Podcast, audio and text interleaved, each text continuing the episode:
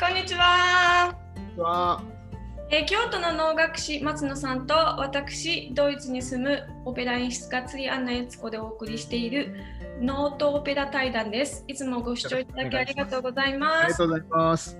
この、えー、録音は、えー、と YouTube の、えー、松野さんのチャンネルで木曜日に、えー、私の方のチャンネルで日曜日の、えー、日本時間のしちじから、えー、放送しています。それと、えー、重ねて、えー、スタンド エフエム の方から松野さんのチャンネルで、えー、私の方は、えー、ポッドキャスト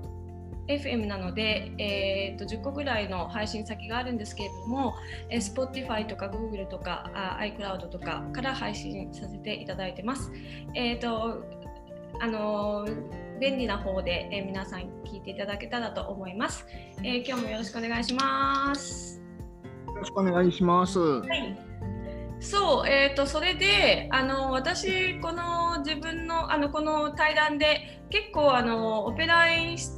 学科で勉強した内容とかいろいろお話しさせていただいたと思うんですけれども、あのここで能楽師になるにはどうすればいいんですかっていうあの話を先ほどちらっとしてまして、テストがあるっていうのであのその辺を詳く、詳しくぜひ教えていただけたら、はい。えーとですね、えー、まあこれはですね、あの観世流です。僕は観世流ののして方は観世流の能楽師なので、観世流の、えー、まあ、うん、ステップアップというか、そのプロの能楽師になるためのプロセスなんですけれども、えー、他の流儀とか囃し方、あとあと狂言、和気、違うところはちょっと実は僕も分かってないところがあります。で、僕らのところはですね、えー、研修会っていうのがありまして、その研修会っていうのは、えー、まあそれがですね、まあ、えー、年にさんかい、ごめんなさい、年にさんかいかけるごねん。研修会っていうのはなんかあの勉強会みたいな感じなんですよね。えーとね、えー、勉強会ではないです。えーとまあ言ったらあのー、身の細る思いをする会です。はい。えー、どういう会かと言いますとですね、東京の方の能楽堂に行きましてですね、えー、お客さんはゼロです。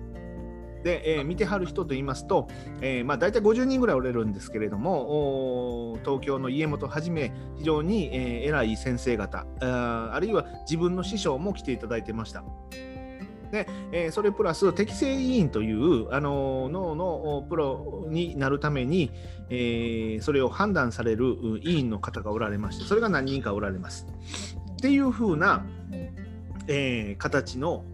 まあまあ言ったらもう、えー、何をやっても拍手の一つもない非常に怖い舞台なんですよね。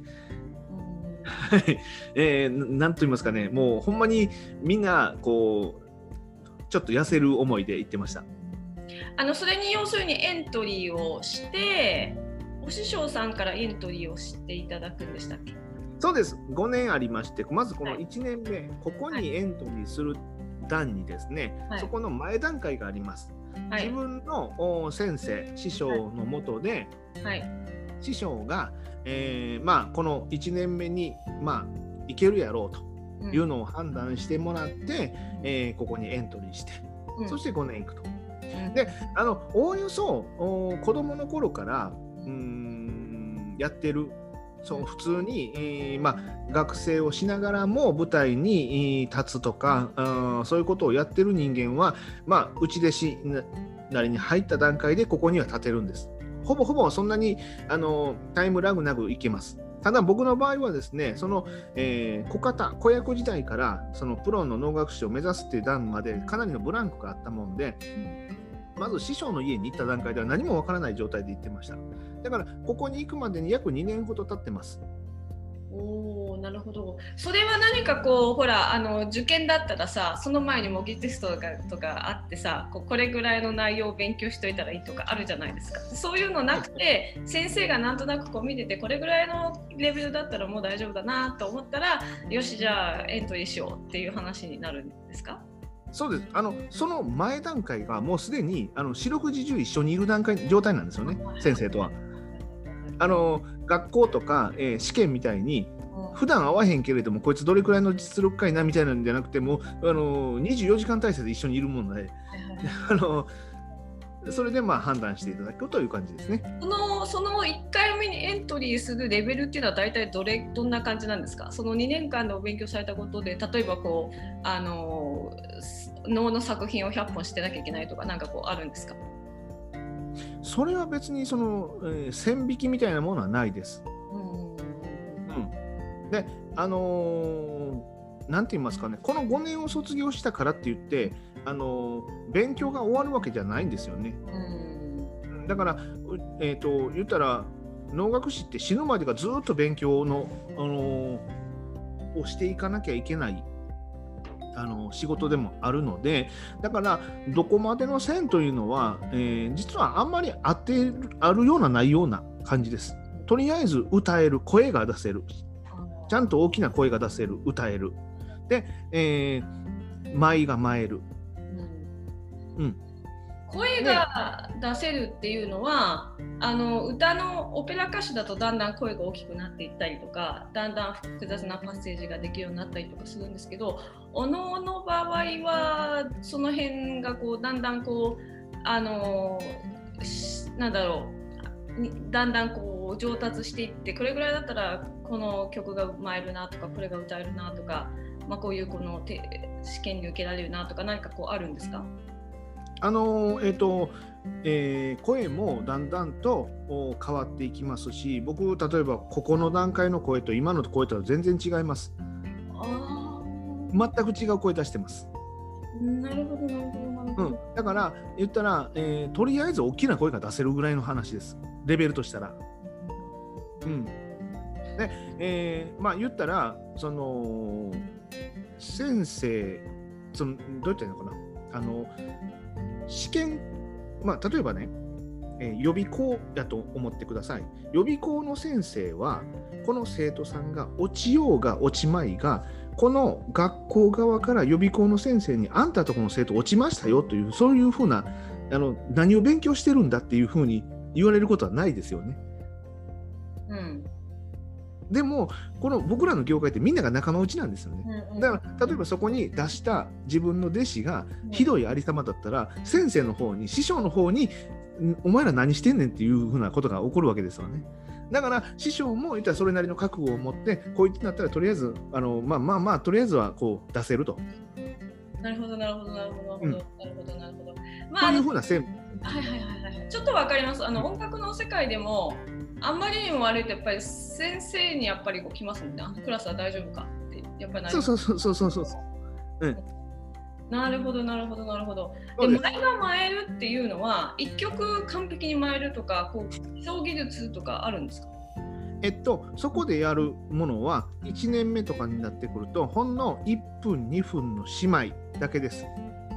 なるほど。うん。で全員がその世界で生きている人間なので、そのいっぷんにふんの姉妹を見た段階で、こいつはこれくらいのレベルというのは大体把握できるんですよね。なるほどなるほどなるほど、ね、だから別にその、えー、とこのごねん卒業した段階で、あのー、おかしくなければ問題はないわけですわ。うん、そんなもうあの超一流の人間ばっかりではないです。そこからもずっと勉強なんで、どこでその自分が、あのー、第一線に立てるような人間になるかっていうのは自分の判断になってくるので、だから、えー、その最初の段階で言うならば、ここいちねんにねんさんねんぐらい、ここまではですね、本当に短い曲をちょっとだけするだけです。あ、それは、えーと、試験みたいな感じなんですか？そのいっかいめのエントリーしていっかいめ行って、えーと、その客席ほとんど空っぽの状態でお依頼さんだけが座ってて、そこでいっぷん待って合格とか不合格って言われるって感じですか？えっと、僕らの時代はそういうのはなかったです。ほうほうほう。試験があるのはここだけです。このごねんの最後だけです。ああ、はははははは。その途中段階に関しては、うん、とりあえずこいつはまあまあこの世界でやっとると。うんえでも年さんかい行くんですよね、東京に。行きます。で何するんですか？えっと、ま、えー、舞であるとか歌いであるとか、まあ、にかげつぐらい前にあなたはこの曲のここの部分を何かしなさいっていうのは来ます。うんうん、でそれで、まああのー、覚えて、まず自分の先生に見てもらって、うん、でその研修会に行って、うん、で実際やるという感じです。研修会はいっかいだけ待って、それを家元とかに見てもらって、それで終わりなんですか？終わりです。なるほどなるほどなるほど。すべて一発勝負です。なるほどなるほど。その、うん、その時にその研修会にいらっしゃる人っていうのはだいたいいっかいに何人ぐらいなんですか？えーとね、僕らの時代は多かったです。あのベビーブームの世代でもあるので、えーと、全部でそうですね、何人ぐらいいたんだろう。いち学年に僕らの時でね、十何人いました。そうするとその十何人がごねんかんかけるさんかいを毎回会うんですか、うん、その同じグループで。えっとね、毎回でもないです。あ、じゃあちょっと今回はやめとこうみたいなのもあるんですか？そう、だからあのその辺もだから師匠が判断して、お前はちょっといちねん、まあ、浪人生じゃないけれども、えー、次の学年に上が、上がれない人もいます。なるほど。あはは。えっとその要するに年さんかいありますよね。それで要するにじゅうごかい全部やらないとダメってことですよね。そうですそうですそうです。なるほどなるほど。だから例えば今月やったけどこの次のさんかげつごかよんかげつごのやつはちょっとやめて、うんうん、でいっかいちょっと時期をずらそうとかもできる？まあできないです。あ、それはいっかいさんかいあるうちのいっかいを休むとあの次の学年いちねんかんだから棒に振る形になります。なるほどなるほど。あ、いちねん生にねん生みたいな感じなんですね。そうです。だからにねん生の例えば、えー、とにねん生のね、えー、と何月にしようかな、まあ、さんがつにある研修会を休んだとしたら次の年もにねん生です。次のそのさんがつ以外のくがつじゅうにがつを出たとしても次もにねん生のまんまです。なるほどなるほどなるほど。えー、ってそういうことは、えー、とそのいっかいそのいちねん生が十何人いるとしたらいっかいその研修会に行くといちねん生からごねん生までで要するに約ごじゅうにんぐらいの人がわーっと集まってて、うん、でそこで一人一人が発表をしてそれで終わりっていうことですか？そうですそうですそうです。なるほどなるほど。それは見れるんですか、その他の人がやってるの？僕らですか？うんうんうん。受験生はえっとね見れることは見れますけれどもあのそれどころじゃないですね。うん、あんまり記憶ないです。だから、だから例えば自分の出番が終わって、うん、えー、例えばいちねん生にねん生の時に出番が最初に終わるんですよね、うん、であのその後あのあのロビーっていうかその研修っていうあの方にホールへ回ってそのよねん生ごねん生の舞うのを見たりとかしてましたけれどもそのとりあえず自分が出番まではほとんどほぼ記憶ないです、うん、衣装とかはつけるんですか？つけないです。紋付きです。あ、なるほど。ええ、ええ、お囃子とかもいない。それが、えっと、ごねん生になった時に舞囃子、お囃子が入ってきます。で僕らの時は、えっと、いちねん生にねん生の間は短い姉妹と独吟っていう一人で歌うものでした。一人で、まあ、にふんとかさんぷんぐらいのそのある部分を歌いなさいっていうのが来て。でえー、とよねん生だったかな。よねん生は、えー、と表紙歌いって言って、うん、この歌いって言ってるのは、まあ、素歌いのことなんですけれどもそのリズムにそのきっちり合ってなくても大丈夫なんですよね、うん、でこっち側の表紙歌いっていうのはリズムに合わなきゃいけない。でそれを自分でこの、えー、針扇っていう、こうペチペチ鳴るやつがあるんですよ、棒みたいなやつが。でそれを使ってこうリズムを取りながら歌うというのを確かよねん生にしました。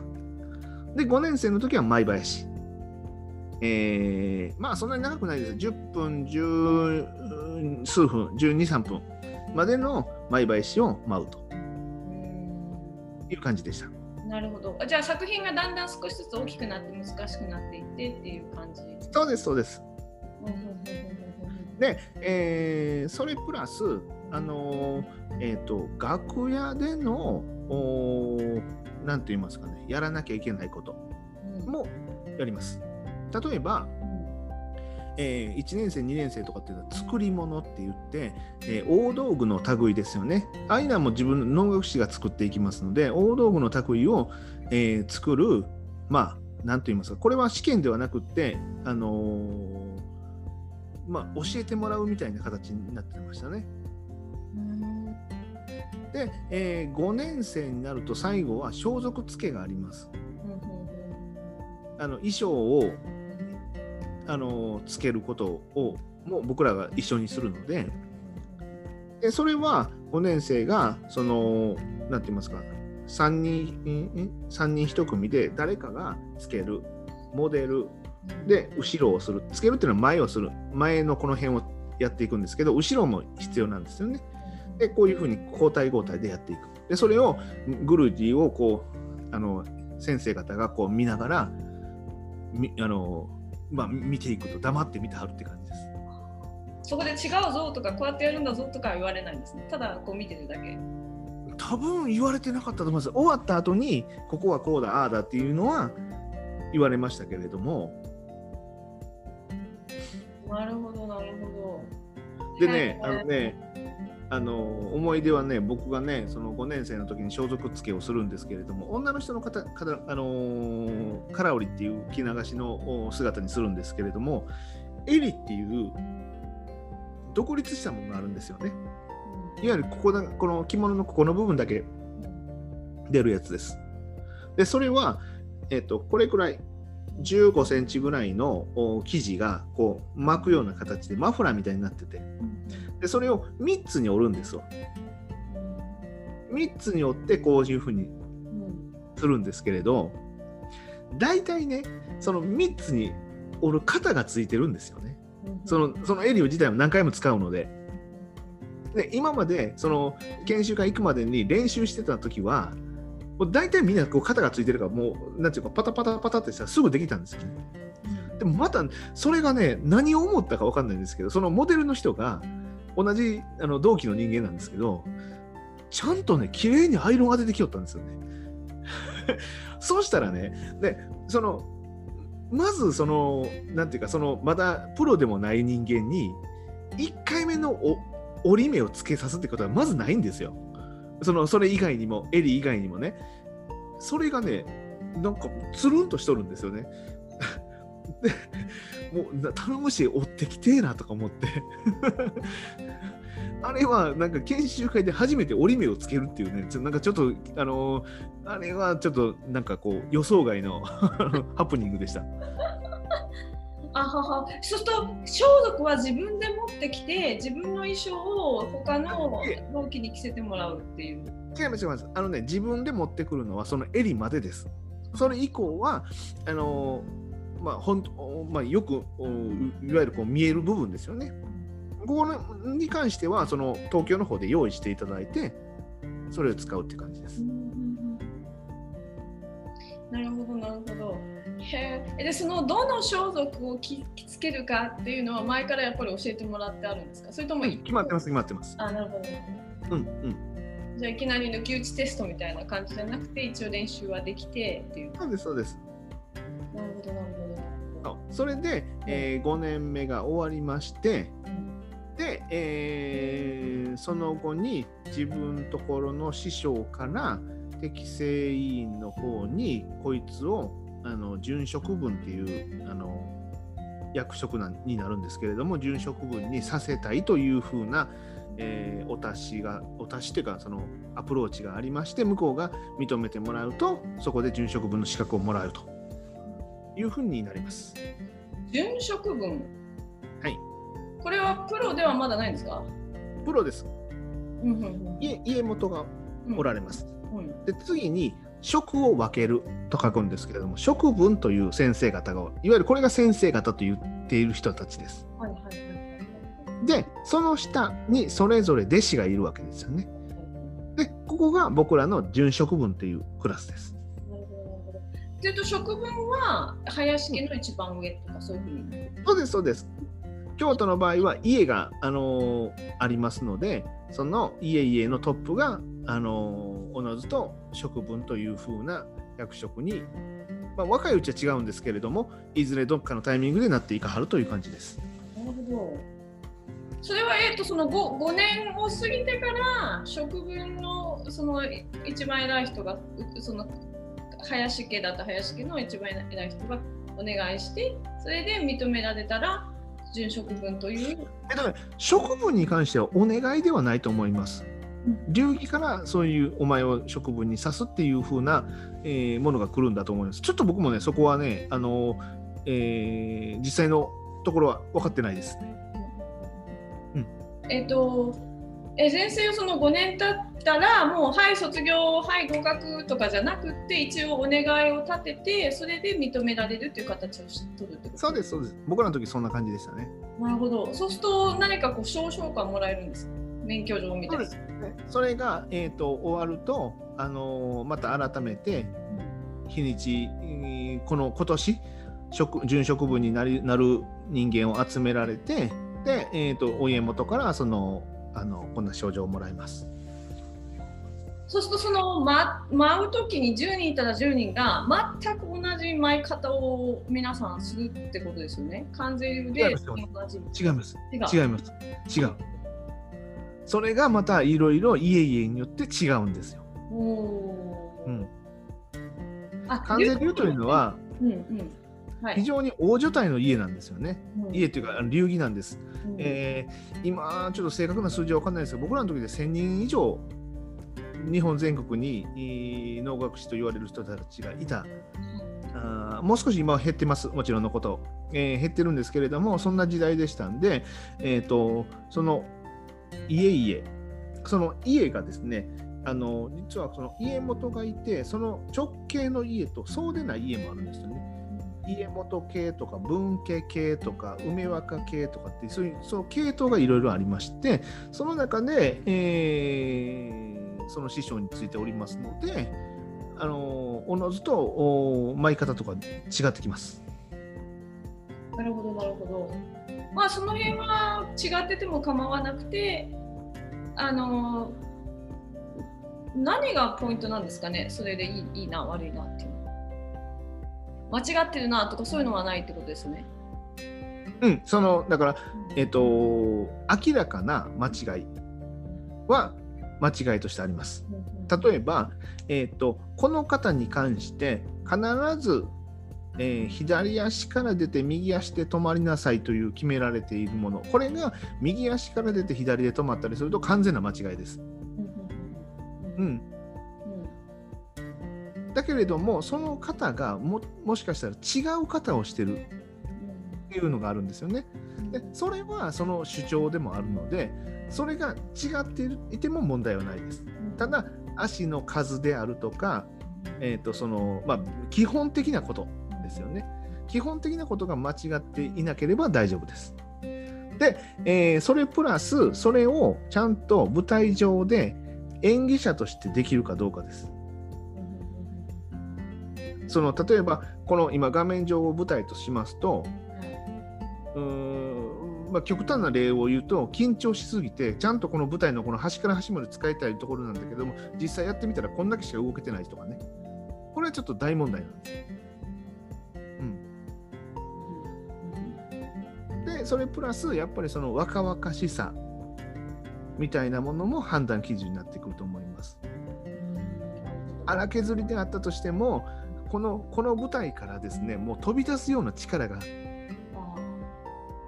うん、あった方がいい。なるほどなるほど、うん、その若々しさがない人はどうなっちゃうんですか？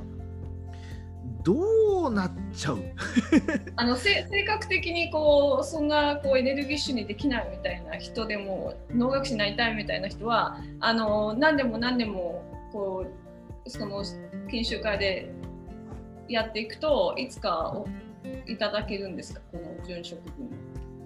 まあだからそこら辺のところは、えーと、師匠が必ずいますから師匠がお前それじゃあかんぞっていうふうに注意されて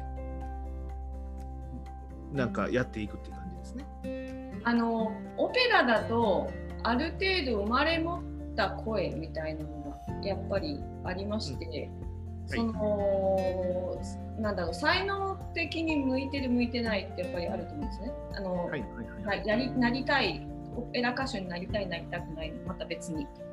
お能の方はどうなんですか？そういうのあるんですか？やっぱり、ね、いや申し訳ないけど、えっとね、才能ないからやめときなさいみたいなこと言われることあるんですか？あのねえっとベースにあるものを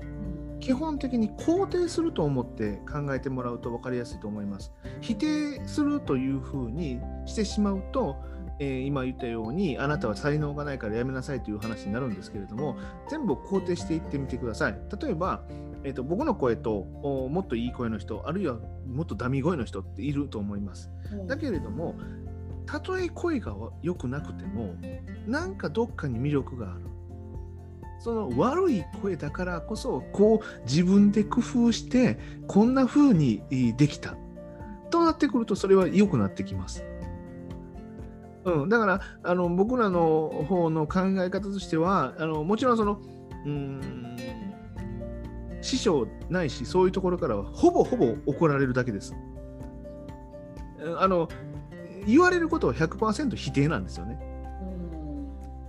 うん、そのお前はダメだとか、あのそれじゃあかんということをずっと言われるんですよね。で、それは言われているだけなんです。で、根底に流れているのは全て肯定です。まずあの否定はされるんですけれども、まず肯定が大前提です。どんなに、えーと、声が悪かろうが、どんなに例えば舞い方が荒削りであろうが、下手であろうが、そのそこに何か光るものを感じたら、それは舞台上に OK というふうになってきますので、えー、そういうふうな、えー、ちょっと世界としてはそういう世界だなと思います。逆にその細かいことは全部覚えて言われた通りに舞えるんだけれども、その光るものがないみたいな人っていうのはいるんですか？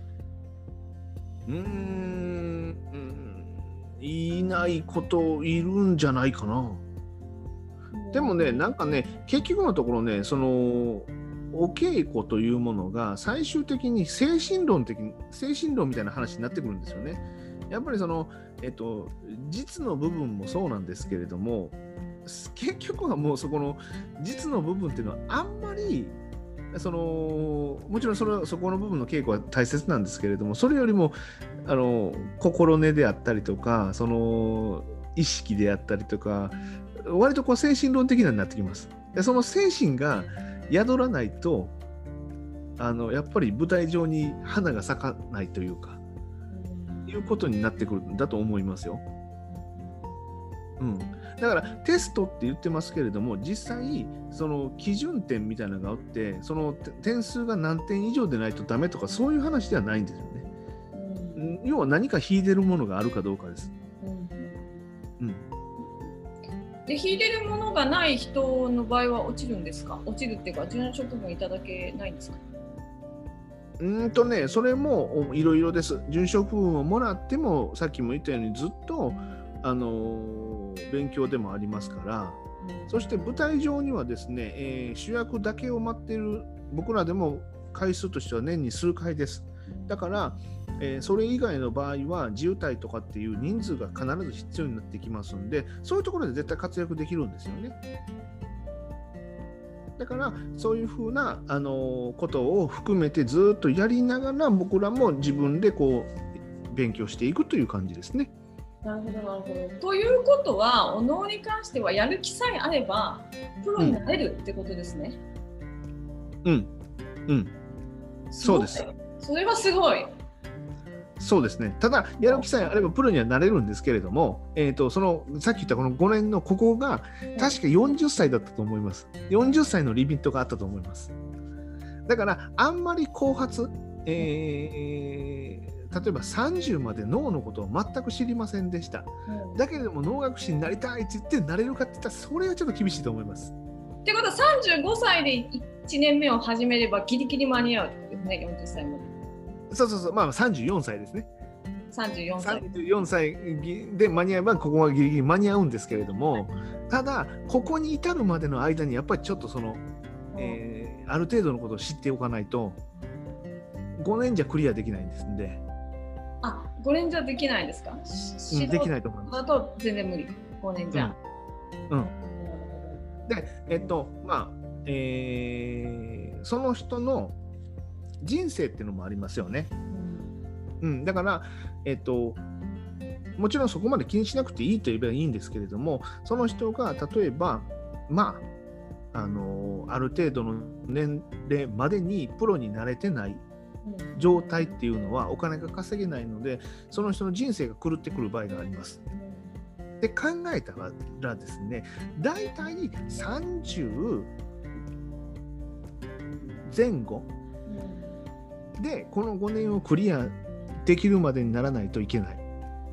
となるとですね、全く知らない状態で、えー、この世界に入るリミットはだいたいじゅうだいのこうはんはたちまでに、えー、この世界の門を叩かないと、はたちでこの門を全く知らない、脳も見たことがない、だけど能楽師になりたい、そんなそんな人になかなかいないんですけど、はたちであの門を叩けばそこからじゅうねんなんとかで、えー、さんじゅうぐらいでプロにはなれる要素はあるかなと思います。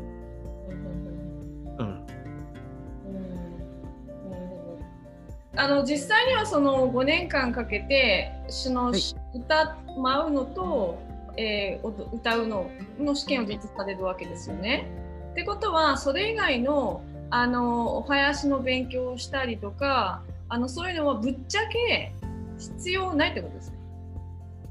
ありますあります。それはそのテストには出てこないけれども、ずっと継続してやってます。はいはいはい。うん、でもその試験にはないってことですね。そのうん。そうですそうです。誰は出てこないってことですね。はいはい。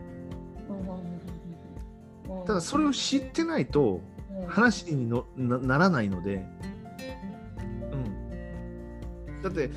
ね、そのオペラの歌手さんで楽譜読めないとかになってくると、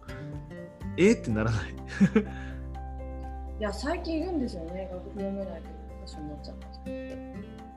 た。あ、耳で。はい。はいはいはいはいはいはい。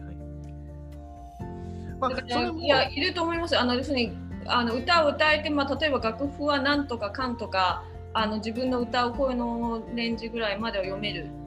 ってなって、でもオーケストラのバイオリンとかオーボエとか見たことも聞いたことも楽器の種類も分かりませんっていう歌手は存在してもおかしくないですね。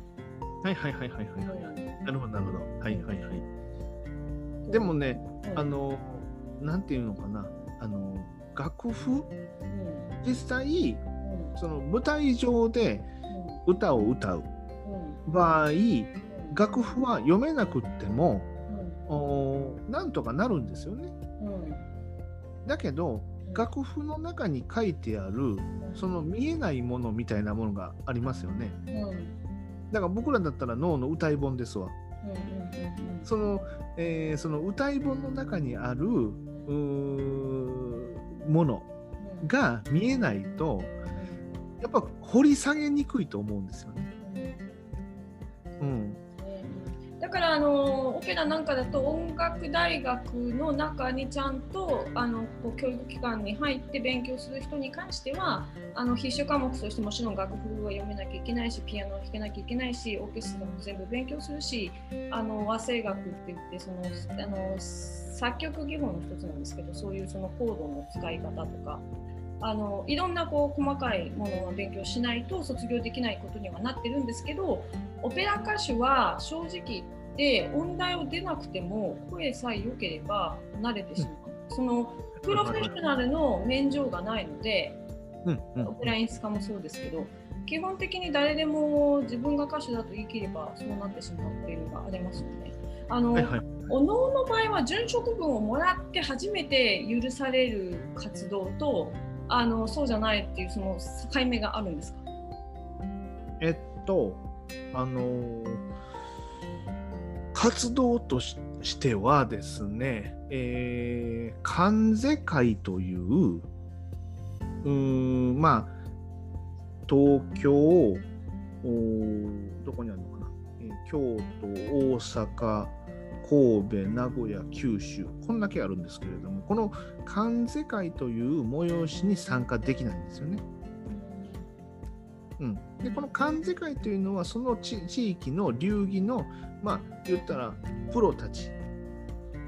あなたはプロですよというふうに認められた人たちの集団なんですよ、うん、で実際の話、例えばあのお稽古をするということに関して言うならば、えー、別段誰がお稽古をしても、あのーまあ、問題はあるんですよ。問題はあるんですけれども、誰かの耳に入らなければ問題はないわけです。ですよね。そうそうそうそう。その、それはなき話 な, なので、うん、そうじゃなくって、その地域のトッププロたちが集まっている、えー、団体、その催し、そこに参加できないというのがあります。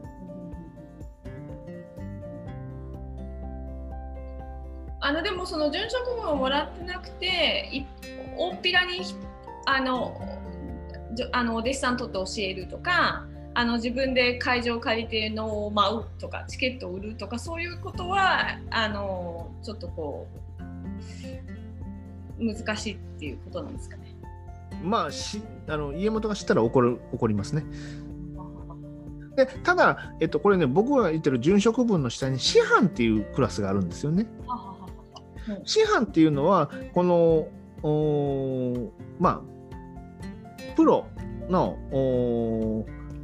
ラインが何かって言ったら、僕らは基本的にその流儀から副業をしないという前提なんですよ。おこのこの能楽の世界一本で食べていくっていうのが、まあ殉職分のラインです。なるほど。で師範っていう人らは、えー、っと基本的にあの職業を他に持ってられる方が多いです。会社に勤められてるとか、あるいは自分で会社をされてるとか。だけれども、その能楽師としてのなんていうか免除も持っているという方もおられます。うん、で、その皆さんはこの研修会、ごねん生の研修会には出なくてもいいです。ああ、そうなんですか。師匠の取り立てなんで。おえー、とじゃあそうすると、えー、と師匠の取り立てっていうのは家元の一応でも何か免状をもらって師範になるんですか？それともそうですそうですだから、うんえー、と自分の師匠が家元あるいは流儀の方に申請をして、この人に師範という免状を与えます。で、えー、そこから、えー、師範という免状が降りてきます。なるほど。一応、はい、いっかいもないんですか？その研修会はごねんとかいちねんとかいっかいとかもないです。ないです。なぜならこの研修会に出てるメンバーは、えー、内弟子ないしはあのー、同じ家に住んでるかどうかということは問われないんですけれども、弟子というもので、えー、その弟子になっていると。おで、えー、師範の方というのはえー そ, のえー、そこまで、まあ、僕らの時代は分かりやすかったんですよね。 う, うち弟子かうち弟子でないかの話が一番大きかったんで。でも最近はそのうち弟子でなくって通いっていう風に家から師匠の元に通ってる人間もたくさんいますんで、そこら辺のところは線引きは甘くなってますけれども、あの経路が違います。なるほどなるほど。へえ、そうかそうか。じゃあ師範の方は、えー、とうち弟子の人は一人もいないんですね。そうです。で最近は殉職分の方でもうちか通い弟子をしてあのその研修会ごねんやるっていう方もいるっていうことですね。そうですそうです。おお、分かってきました。なるほど、そうですか。そうなんです。だからあのー、少しうんまあ。言ってもこれ芸術の世界なんで、うん、あのテストの点数だけでないものも入ってきますよね。まあ言ったらその人の人間的な魅力であるとかっていうのもあの舞台上に現れてくるとは思うので、えー、だから一概にその点数云々だけではなくって。えーまあ、もちろんそのプロとして認められて、えー、活動をしていくんですけれども、そこからもずっと常になんかやあの、えー、切磋琢磨しているというか、そんな感じです。この研修会なんですけど、そのその度に何かダメ出しっていうかコメントみたいなのをいただくことはできるんですか？それともやりっぱなしなんですか？舞いっぱなし。えっとねごねん生の時、うん、卒業する最後の時にはあのちゃんと来ました。えー、あなたはここを注意しなさいとか、こういうふうなことをしなさいとか、うーん、結構そういうちゃんとした、あのー、個人個人に来てます。ただ確かね、それまではね、まあ言ったら師匠が見に来てもらってるので、あのー、終わって帰ったら師匠からお前あそこはああやったこうやったっていう風な、あのー、ダメ出しがある感じですね。あ、ということは師匠は、林家の一番上のその準職分の皆さんは毎回その研修があるたんびに東京に弟子と一緒に行かれるんだ。そう、先生はそうです。わー、先生も大変ですね。ってことはそうですよ、あのね、師匠って大変なんですわうん、大変。師匠はね大変だと思います。それ以外にもいろいろあります。うん、だってあのー、住まわせてるわけですからね。え、すごいすみません、うん、いい、うん、あのちょっと聞いてはいけない質問かもしれないんですけど、この研修が受けるにあたって、うん、その受講費とか、あの先生にお礼とかそういうのをお支払いするんですか？あ、ないですないです。あ、ないんですか？ないです。いや、それは家によって違うかもしれないですけど、うちは別にないです。あ、でもだから研修会も受講費もない、うん、その家元とかがみんないらっしゃるのに、そのその足代とかも受講生が払うのではなく、うん、それはないです。なるほど、うん、それはだから流儀の方から出てる可能性はありますよ。あの、うん、し先生の足代が流儀から出てるっていう、ちょっと僕もはっきりわからないですけれども、ただ僕らに関して言うならば、えっと、別にその研修会に出るからって特別お金を払うということはないです。なるほどなるほど。で、そのうち弟子になってもは住まわせてもらってても別に家賃払ってるわけでもなく。なく。なるほどなるほど。大変ですよね。先生もね。先生大変ですよ。と思いますよ。僕もあの先生なんか要しませんもん。へえ、それでそのうち弟子の期間はそのごねん生が終わるまではうち弟子なんですか？えっとね、それはもうその家々に微妙に変わります。別にうち弟子であらなければ研修会に出れないというわけじゃないので、うん、途中でもうあの卒業しますって言って、例えばさんねんめぐらいでうち弟子は辞めて家から通うようになっても大丈夫？うん、も問題ないです。なるほどなるほど、はい、なるほど、わかりました。いやー、結構不思議な世界ですが、こういったね言葉で表すとちょっと難しいような気がするんですけど、中にいる僕らにとってみればそんなに不思議なことではないんですよね。うん、あのー、基本的にみんなおいつもの同じメンバーで動いてるんで、うん、あのー、なんとなくそういう感じでいきます。きっと大きなファミリーなんでしょうね、うん、そうですそうです、うん、みんなで育てるみたいな感じです。そうです。あの、えーと、その若い子が、えっと、ダメになってしまうと、逆に自分たちにも損害が、損害というか、あの自分たちにも、まあ、マイナスが出てきますので、うん、できることならその子たちをみんな一人前にしてあげたい、うん、っていうスタイルです。はい。なんかこう性格的にこの子は向いてないからやめさせとこうとか、そういう話とかも出ないんですか？皆さんこうなり、なりたいって覚悟を決めた若い子はみんな育て上げるっていう。その辺はね、だから要は先生との関係でしょうね。うん。一番近くにおられるわけですから。マゾンが見ていらっしゃって、うち弟子になったんだけど、やっぱりプロには辞めて方向転換して一般人になりましたって方もいらっしゃるんですか？いますいます。ああ、そうですか。うん、なるほどなるほどなるほど。うん、そうか、やっぱり厳しい世界なんですね。まあそれはもうなんか自分で判断したりとか、まあいろいろなことはありますけれども、僕らの時代でもありましたし今でもそうです。ありがとうございます。貴重なお話。あのですので、えー、もしこれ見たはって、えー、じゅう代の子で将来能楽師になろうと思ったら、まあ、そんなプロセスを経たらなれると思っていただいたら結構かと思います。はい、またはい、次回、えー、またお話聞かせてください。今日はありがとうございました。ありがとうございました。チャンネル登録もよろしくお願いします。よろしくお願いします。